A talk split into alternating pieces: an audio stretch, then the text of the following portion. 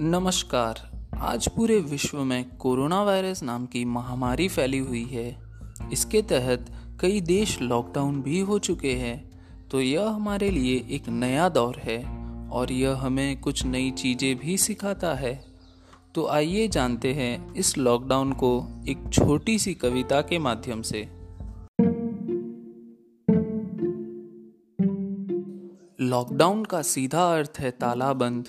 होता है यह जब आफते नहीं रहती चंद। आज हर जगह फैली है कोरोना की गंध। वजह स्वरूप कई देश हो गए हैं बंद। इस लॉकडाउन के तहत हो गए हैं देश विराम।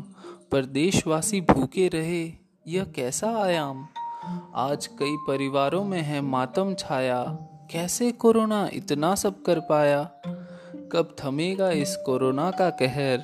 कब बीतेंगे ये लॉकडाउन के पहर?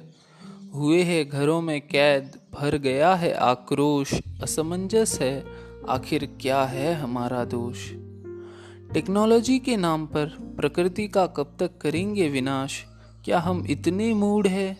आखिर हम कब करेंगे आभास? लॉकडाउन का हास्य अनुवाद है ताला नीचे। पर क्या छोड़ पाएँगे हम अपनी बुरी आदतें पीछे? जिसका आलस्य व स्वार्थ है मूल व विकास नहीं, है जूते की धूल।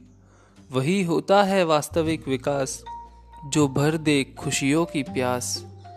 विकसित करो अपने विचारों को, अपने सोए हुए संस्कारों को, सिखा दो विश्व को विकास की नई परिभाषा, भर दो विश्व में सकारात्मकता की आशा।